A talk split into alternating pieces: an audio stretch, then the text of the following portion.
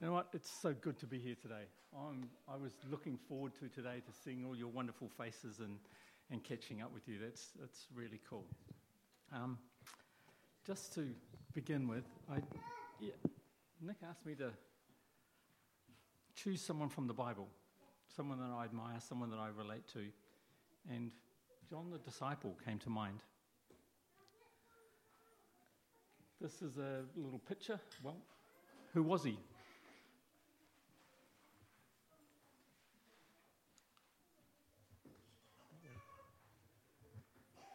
He was the, uh, the youngest, he was the son of Zebedee and Salome. Um, he was the younger brother to James. And he was possibly related to John the Baptist and therefore Jesus. He was a fisherman. Both brothers were probably um, disciples of John the Baptist. And they probably met, I mean, John probably met with Andrew um, and uh, yeah, Andrew was Peter's brothers, and they were disciples of, of John the Baptist. It was interesting how Jesus called um, James and John because he actually called them. He didn't actually say, Come follow me. It seemed like he actually knew who they were and invited them to come. He was also a zealot. So, yeah, him and his brother were called the sons of thunder by Jesus. I wonder what that was about. Were they loudmouth? Were they strong willed? I don't know. But that's what Jesus called them. Because um, he wanted to, him and his brother wanted to call down fire on the, uh, a Samaritan village because they wouldn't believe. John was one of the three who were closest to Jesus, along with um, James and Peter. In the Gospel of John, um, he refers to himself as the disciple whom Jesus loved. Now, that's the point I sort of want to bring out today as I carry on. Um, he also wrote, he wrote the fourth gospel, the Gospel of John. He wrote the three epistles of John. And he also wrote the book of Revelation. He was known as the disciple of love. And he was the only disciple to die of old age. This was just some of the things about John. And it's always good to go and read the, read the gospel. I browsed through it all the way through, looking, looking at what, you know, who John was and what he was about.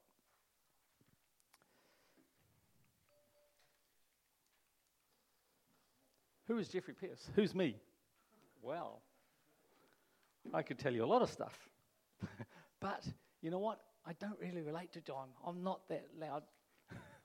I like to be in the background. I don't like to be in the forefront.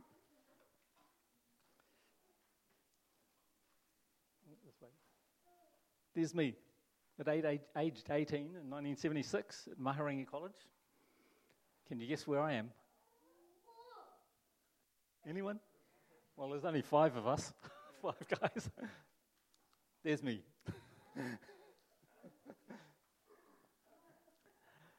um, and to be honest, I'm no fisherman, but I, I have been fishing.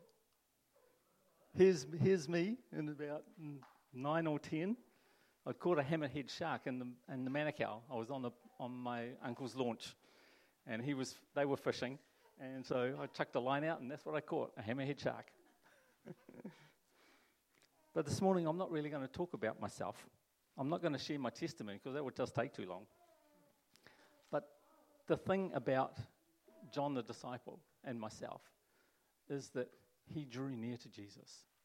He was one of the closest. He was, yeah, he desired to be that close to Jesus. And that's my desire as well.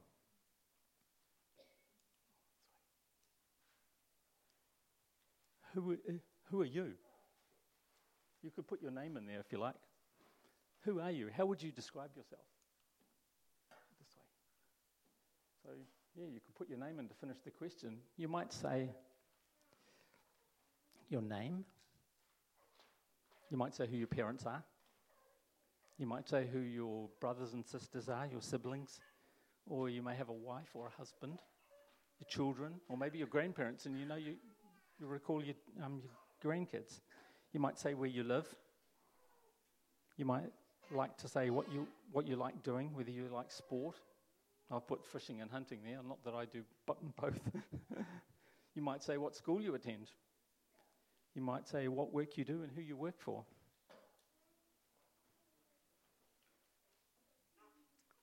Who do you say you are? Now, we might have some different thoughts on that. And how would you describe yourself?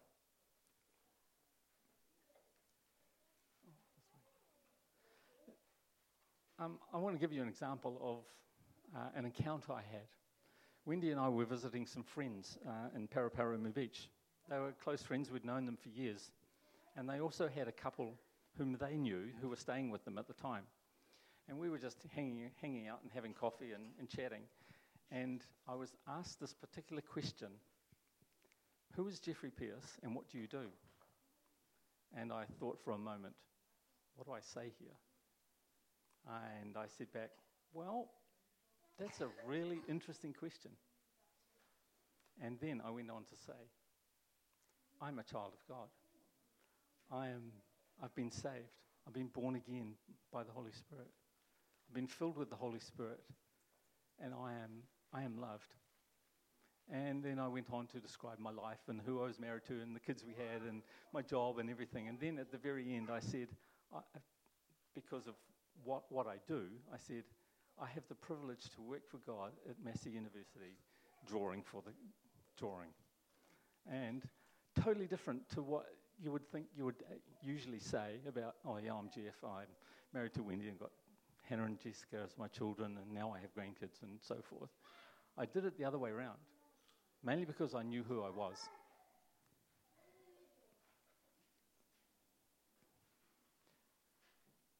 The thing is, John knew his identity was not in his name, but by calling himself the disciple whom Jesus loved.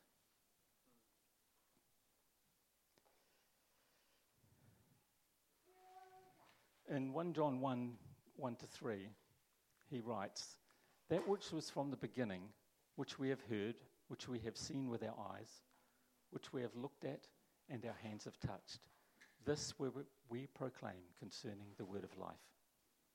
The life appeared, and we have seen it, and we testify to it, and we proclaim to you the eternal life which was with the Father and has appeared to us. And we proclaim to you what we have seen and heard so that you may have fellowship with us, and our fellowship is with the Father and with his Son, Christ Jesus. John lived with Jesus for those three years. He heard what Jesus had said, he had seen what Jesus did. And now, and John in particular used to lie on Jesus' shoulder and our hands have touched, proclaiming the Lord. And he, at this time, he was testifying to the fact that he knew he was loved. And in 1 John 4 14 to 16, it says, Moreover, we have seen with our eyes and can testify to the truth that Father God has sent his Son to be the Savior of the world. Those who give thanks that Jesus is the Son of God live in God and God lives in them. And we have come into an intimate experience with God's love, and we trust in His love He has for us. That last verse is amazing. We have come into an intimate experience with God's love, and we trust in that He has for us. And I stand here today as a testimony to that. I've experienced His love, experienced His presence,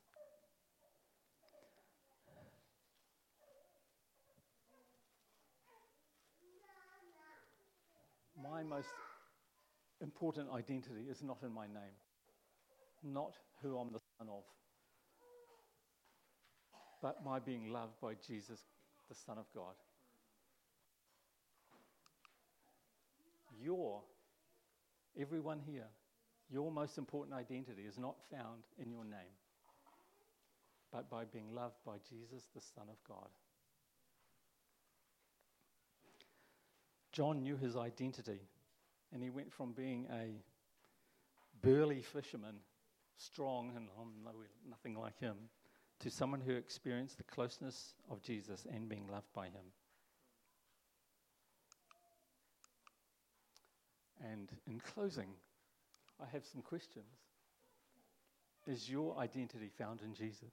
You don't have to answer it, but maybe it's something to think about. Have you, as John in 1 John 4, verse 16 says, come into an intimate experience with God's love and you trust in that love He has for you? And can you answer this question? Who is? Put your name in there. Who are you? Can you identify yourself with being loved by God? And can you say, like John, I am the one whom Jesus loves?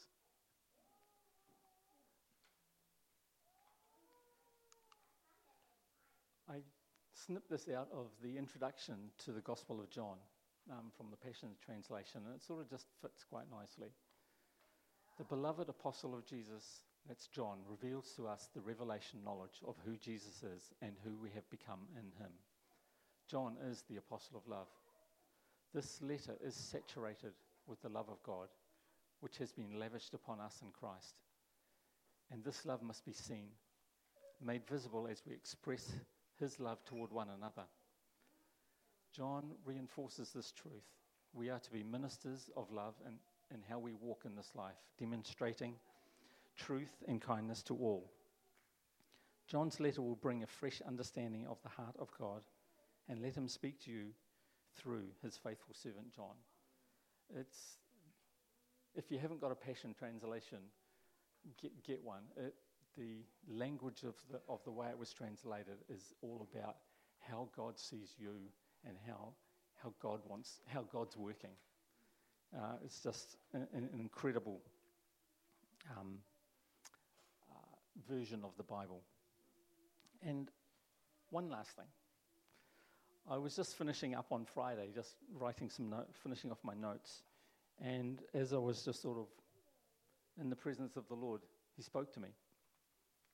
And He said this Every morning, I look at the weather, weather app on you know Met Service, and I decide what I'm going to wear because of what the weather is like, and what I'm going to do at work because some of my work is exterior and some of it's interior. So I sometimes go out surveying or measuring things and wander around the university. But you might think this is an odd picture to relate to what we're talking about the love of God. But um, as I pondered it, the Lord said this You may use the weather app to, to, to determine your day, but do not use the app in your mind to determine how you are feeling and what you are going through and how you are going to respond to it. He said, Tap into the app of your heart, as that is where I am.